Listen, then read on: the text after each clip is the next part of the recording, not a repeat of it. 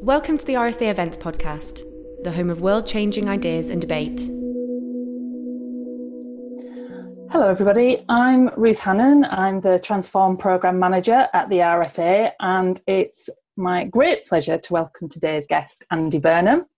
Andy is the Mayor of Greater Manchester, leading Greater Manchester's combined authority for the last three years. Um, he's also a former Cabinet Minister, serving as Health Secretary, Culture Secretary, and Chief Secretary to the Treasury.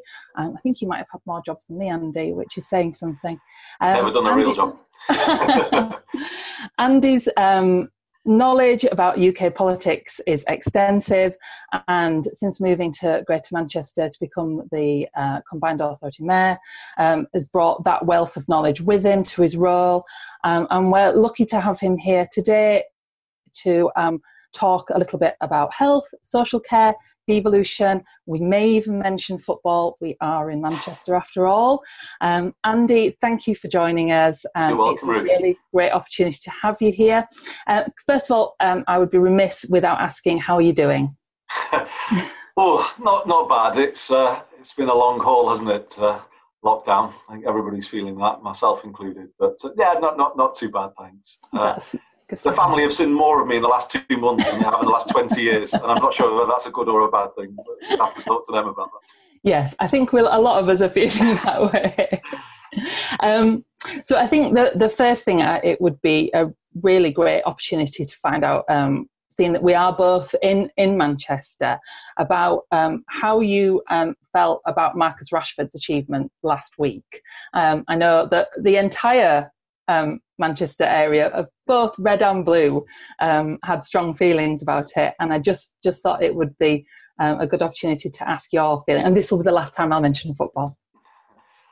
Well, I'm glad you have because it, it was wonderful, wasn't it, uh, to see the the way he uh, came over in that in that public domain, you know, with his personal experience, but talking with passion. It was just undeniable, wasn't it? And I just think it was a fantastic example of a, a, footballer using their using their profile. So I felt I felt immensely proud of him. Actually, is the honest answer. I, I met Marcus with his mum and his family earlier this year. Uh, seems an age ago now, but you know we, we sat in my office in Manchester, and he was talking about things he wanted to do to to support people, and I could tell then that uh, he kind of had the bit between his teeth, and you, if you're honest, you don't necessarily expect it from a 22 year old footballer, you know, with other priorities. But yeah, absolutely wonderful. And I think uh, a mural has gone up to him uh, uh, in the last couple of days, which uh, I think tells you what the people feel about what he's done. So yeah. just to see someone like him speaking for kids who are often forgotten by politicians just was, was fantastic. Yeah, that's great. Thank you. And and I think that sort of following on from that, I was interested to see um, the quite swift response from Greater Manchester on the Black Lives Matter movement. Um, and you've outlined a plan for a race equality panel. Um, and I was thinking about that in relation to what has come out of um, the pandemic with um, the contribution of health inequalities to, to people's um, chances of surviving. Um, and and I'm just wondering what you hope to, what you hope will come out of that panel. Mm, mm.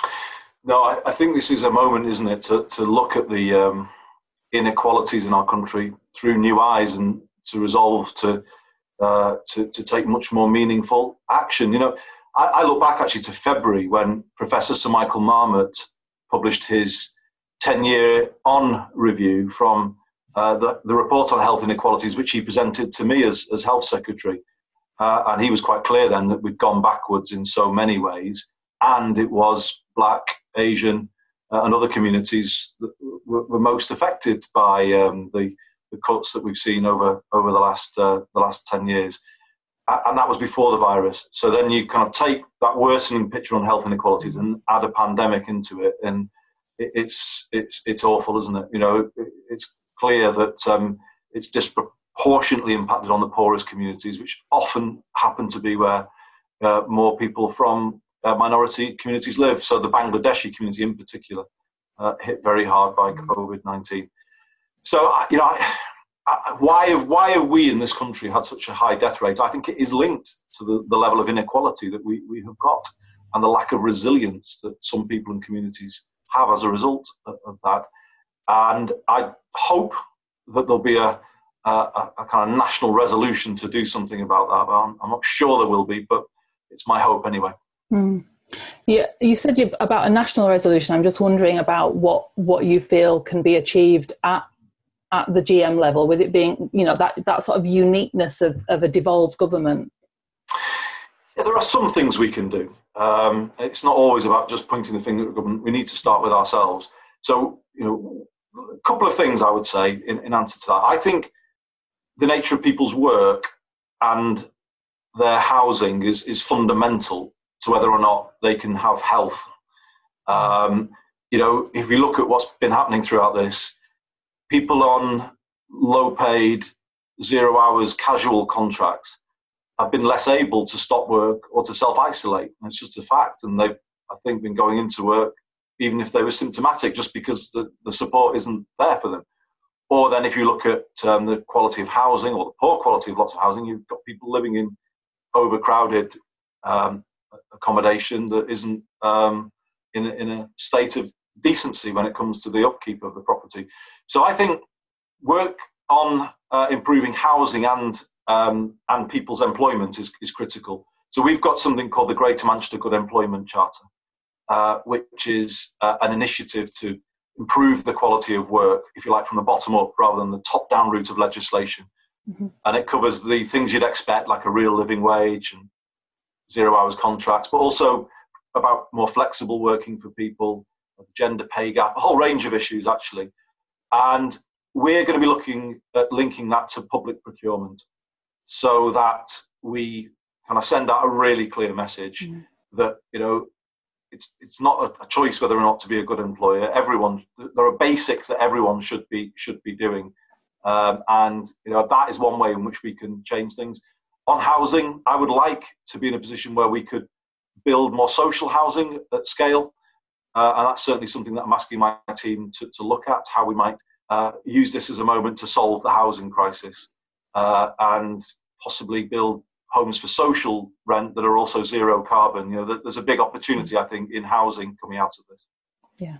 That's great, thank you. And it's, it's interesting you mention about the commitment to work and uh, zero-hour contracts because that kind of leads us on to um, thinking about health and social care, which has been really in the spotlight for um, the past few months as a result of the pandemic, um, and and social care in particular, where you know you do have that extensive zero-hour contracts being being used. Um, and I'm just wondering what what you think will enable that whole. You know, we've had a lot of really positive talk about the NHS. I'm just wondering what you think the whole system, health and social care, needs to to come out of this and be able to thrive as we as you know move through a recovery phase and then whatever might come after that it needs a new settlement doesn't it well that's what i would argue um, and particularly social care um, I, think when we kind of look at what's happened over the last few months the position of social care has has been sort of exposed, if you like, more clearly to the country than, than any other time I can remember. I've always argued for reform of social care. The problem I've often faced is it's difficult, difficult to get a groundswell of people behind it because only a small minority of the population are in touch with social care services at hmm. any given time. And it's only when it's too late that you realise just how bad things are.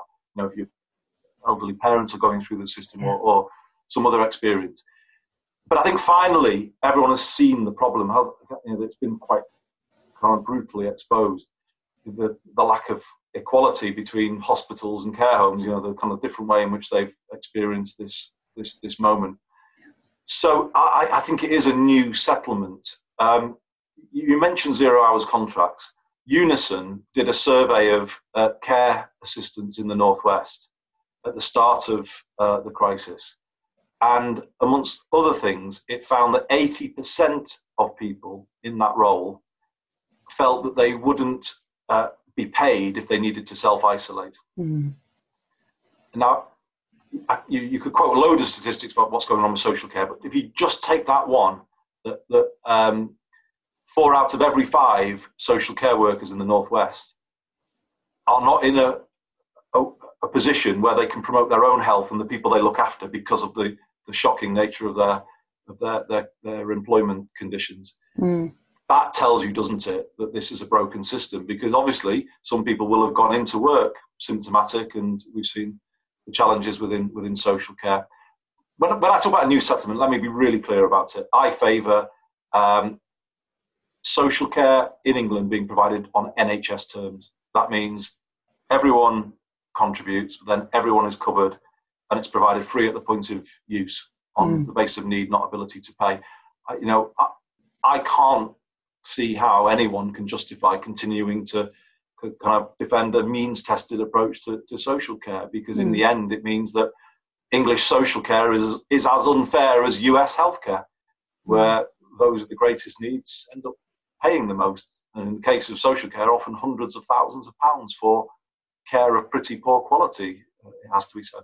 So that's what I would want to see, uh, Ruth. Whether we will see it, I don't know, but um, I, I, certainly feel there's a there's a um, a groundswell of, of calls for, for reform of social care, perhaps louder than we've ever we've ever seen before. So I live in hope. Yeah, I mean, there is, there does seem to be that sort of growing awareness finally of what social care is um, and the value of it, as well as, as you say, the the staff that that work within it. Um, and I'm just wondering, um, with again that that that opportunity that Greater Manchester, with having a devolved health and social care model, what opportunities are there um, aside from where the funding comes from, because you know I'm, I won't deny that that is a huge issue, but how the system operates. You know, some some places are starting to do quite radical ways of working, things like self-managing teams and community care cooperatives. And I'm just wondering what opportunities might be there for GM to, aside from how we get the funding, but actually think about how we do it differently. Yes, a good question because I think the system needs to, to reform before you put any new funding in, to be honest. Because if you were just to take the current system and pour a lot of money into it, it would end up in the wrong places. Uh, it would end up in uh, the bank accounts of companies who often don't have um, the pu- public interest at the heart of what they do, let's put it that way. So I think there's an opportunity to deepen integration of health and social care. I, I keep saying in Greater Manchester, I effectively want one system. Yeah. And, and, we've had that to a degree actually during this crisis. Hospitals were helping care homes with PPE uh, at some of the most difficult uh, moments. And um, you know, we've um, absolutely seen a move towards uh, a, more systematic approach to social care, i.e., seeing it as a system as opposed to a collection of yeah. individual entities. So we set up a, an alert system for our care homes uh, through this, based on the hospital model. You know, the, the what's called the um, OPEL model, the Black Alert model, and that's been a, an innovation that we've um, you know we, have um, really valued actually throughout this because you know, we've had that greater degree of early warning. Yeah. The, the, the, other one to point to is we've also finally uh, brought about an integrated care record for our 2.8 million residents. So there is now an integrated health and care digital record, which is a, a big step forward. So, building on all of this, what's the opportunity for Greater Manchester now? We're going to put ourselves forward to the government as a pilot um, for a one system approach to health and social care.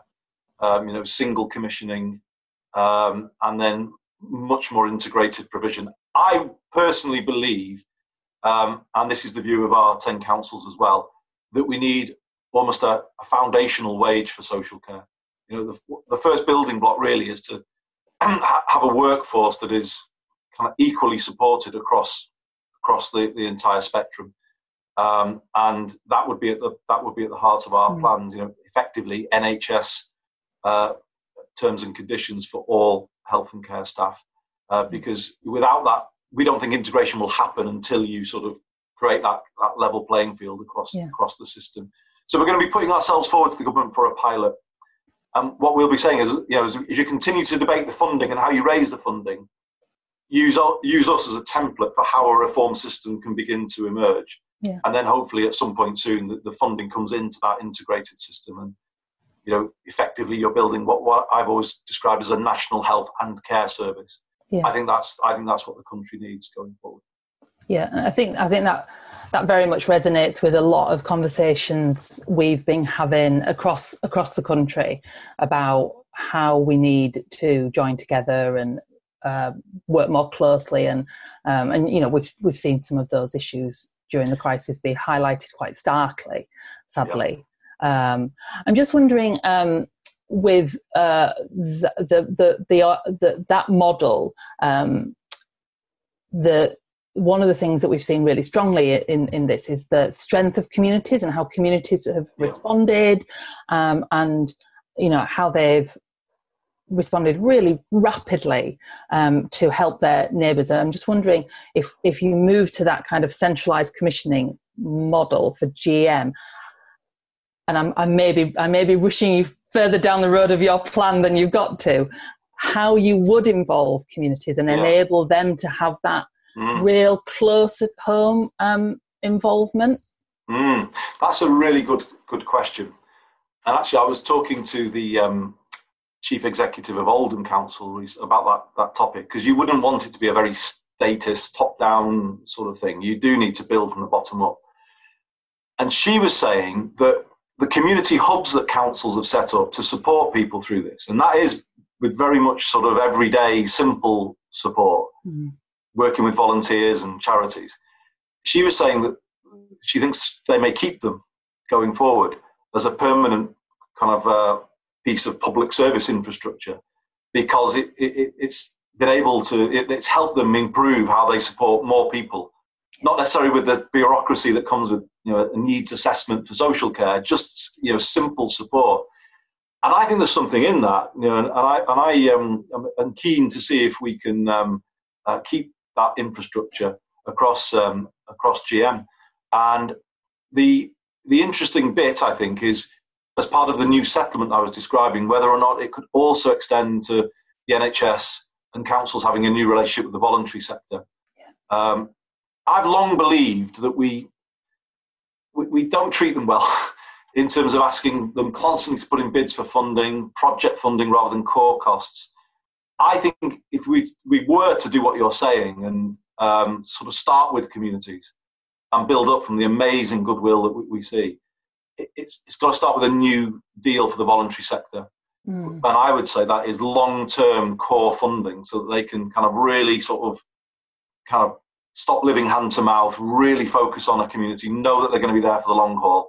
And I think that would be a much better way to fund them. And actually, you'd get so much more back from them.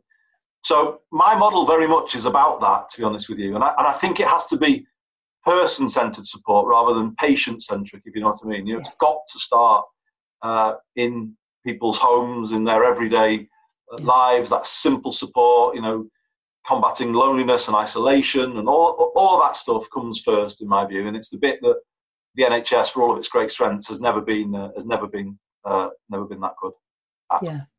Yeah, and it's interesting that uh, what you were talking about there, that idea of instead of that cycle of commissioning, looking to something more long term, that, that resonates with um, I don't know if you've come across um, Toby Lowe's human learning systems, which is a, is about instead of sort of that idea of commissioning for results, but actually embed the person at the centre and, and enable people to learn and develop. Yeah. Um, as somebody who used to work regularly on those 12 month local contracts they're not they're not they were ne- they're never the easiest to, no, uh, to implement no no and, and, the amount of effort that goes into them and you know, it's just there's an industry in that sort of bureaucracy, isn't there? Yeah. And it, all all of it implies a lack of trust. Yeah. And I think that comes down from the treasury. It's like it's as if councils, sorry, the treasury doesn't trust councils, and then the council, and because of that, they then forced them to not trust their communities. Yeah. yeah. And so everyone creates this bureaucracy. Yeah. That ticks boxes and sort of is meant to sort of protect public spending when actually it wastes a lot of a lot of public money. Yeah. And I think the thing about devolution is so that's that's one thing I would definitely say. But the other thing about devolution is in Greater Manchester, I think it really is chipping down these silos between the different um, the, the, different uh, departments. So when I came into this role as mayor three years ago, I thought you know my my role would be to integrate health and social care in this area. what it's been actually is integrating health with all of the other.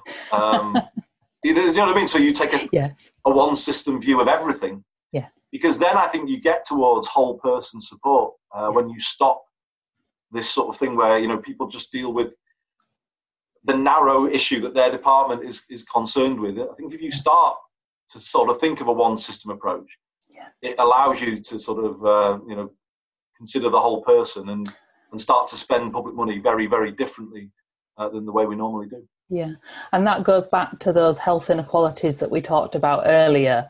Um, that you know that's been one of the that that's often a challenge for health and social care is that the interventions that they can offer won't necessarily address that person's needs if if they're in poor housing or they live somewhere and they've got poor air, quality it is about how does how does this ecosystem work together um, yeah.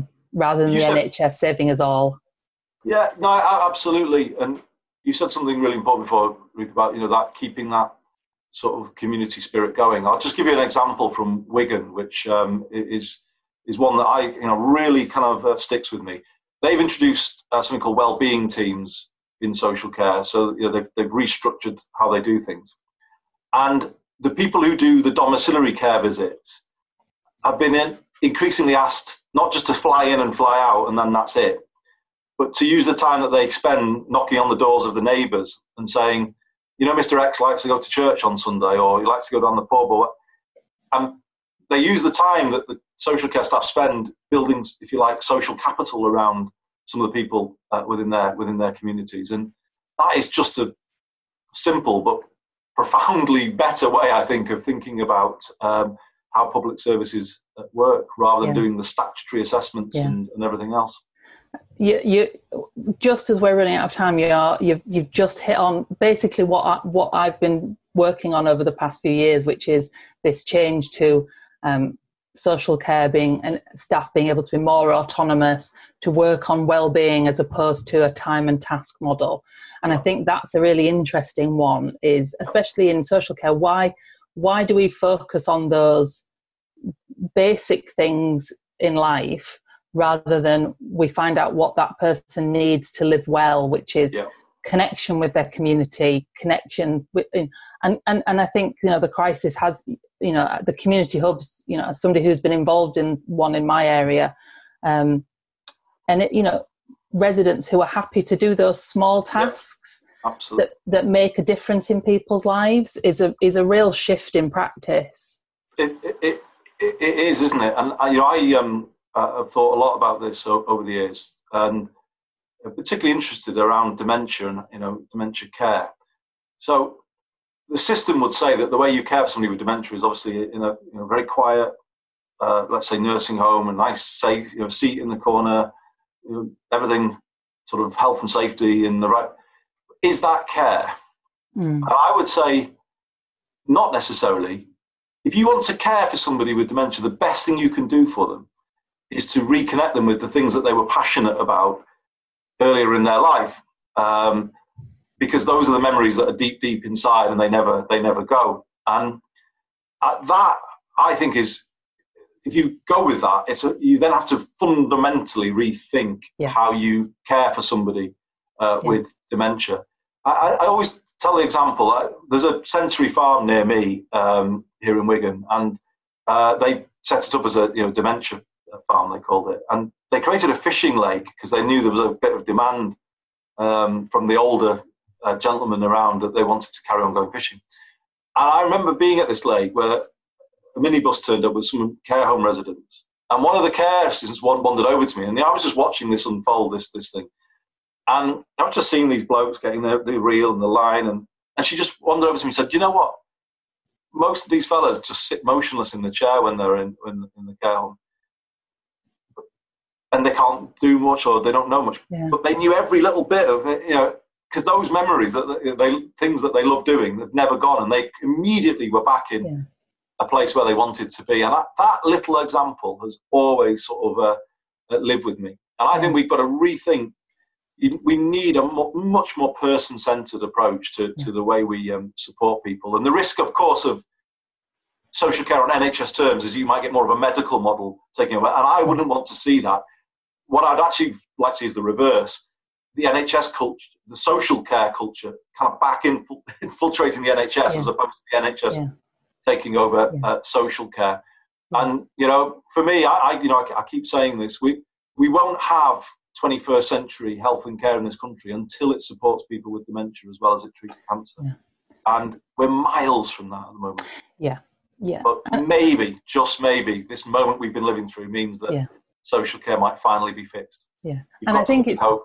it's it's an interesting point you make about is that care, and I would kind of flip that as well and say, is that life? Is that mm. you know is that what is that the life we would want if somebody told us when we're thirty that that's what your life will be. I'm sure most people would say, I definitely don't want that that to be my life. Um, because I'm, I'm, you know, I'm very conscious that you know I'm, I'm I'm the mayor at the time that the hacienda generation is getting older in, in Greater Manchester, and I'm pretty certain that they will want something uh, different from um, yes uh, from later life. So. Um, and, and, we yeah. will hold we'll hold you to that. We, we you've already done DJ battles with the mayor of Liverpool. I, so. I have, I have. that keeps us all feeling a bit. Um, I'm conscious that we don't have much time, and I just, um, we, you know, we've talked a lot about um, some of the challenges, but it would be um, really good to end on a brighter note and just ask what has given you hope um, during this past sort of few weeks and months Well, certainly the way in which communities have rallied round and the way that we've been talking about. But I also, I, I get the feeling that a lot of people have looked at the world with new eyes. You know, they, they can, can see some of the unfairnesses around them a bit more clearly than they could before. Uh, it's not been lost on, uh, I think, a lot, a, a lot of people that, you know, while there's been a group of people that have been at home having Zoom conferences, there's been a whole lot of other people out at work yeah. and not able to keep themselves safe in quite the same way. And though we call them essential, they're not paid as essential workers. And, and I think that is really clear uh, to people. Um, as I said at the beginning, you know, why have we had uh, one of the highest death tolls in the world? I think it is linked to inequalities in our country that go back a long way but have been exacerbated in, in, in the last decade. Mm. You know, there are too many people in jobs where they can't put their health first because of the, the way they're paid and the, the lack of support if they need to be off work. Too many people whose housing damages their health.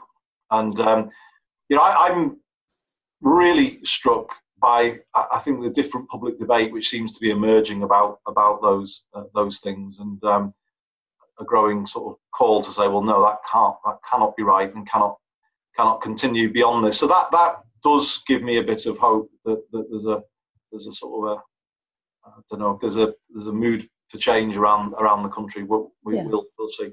Yeah, that's great, and and that's very much what our work at the RSA has been about. This idea of a bridge to the future. How do we build on these positive things that have come about during this crisis, and how do we keep them? How do we keep them going? So. Um, We've spoken of build back better, and it's you know, in some ways sounds a bit like a you know pie in the sky or a pipe dream, but in another not. You know, there's going to be changes, aren't there?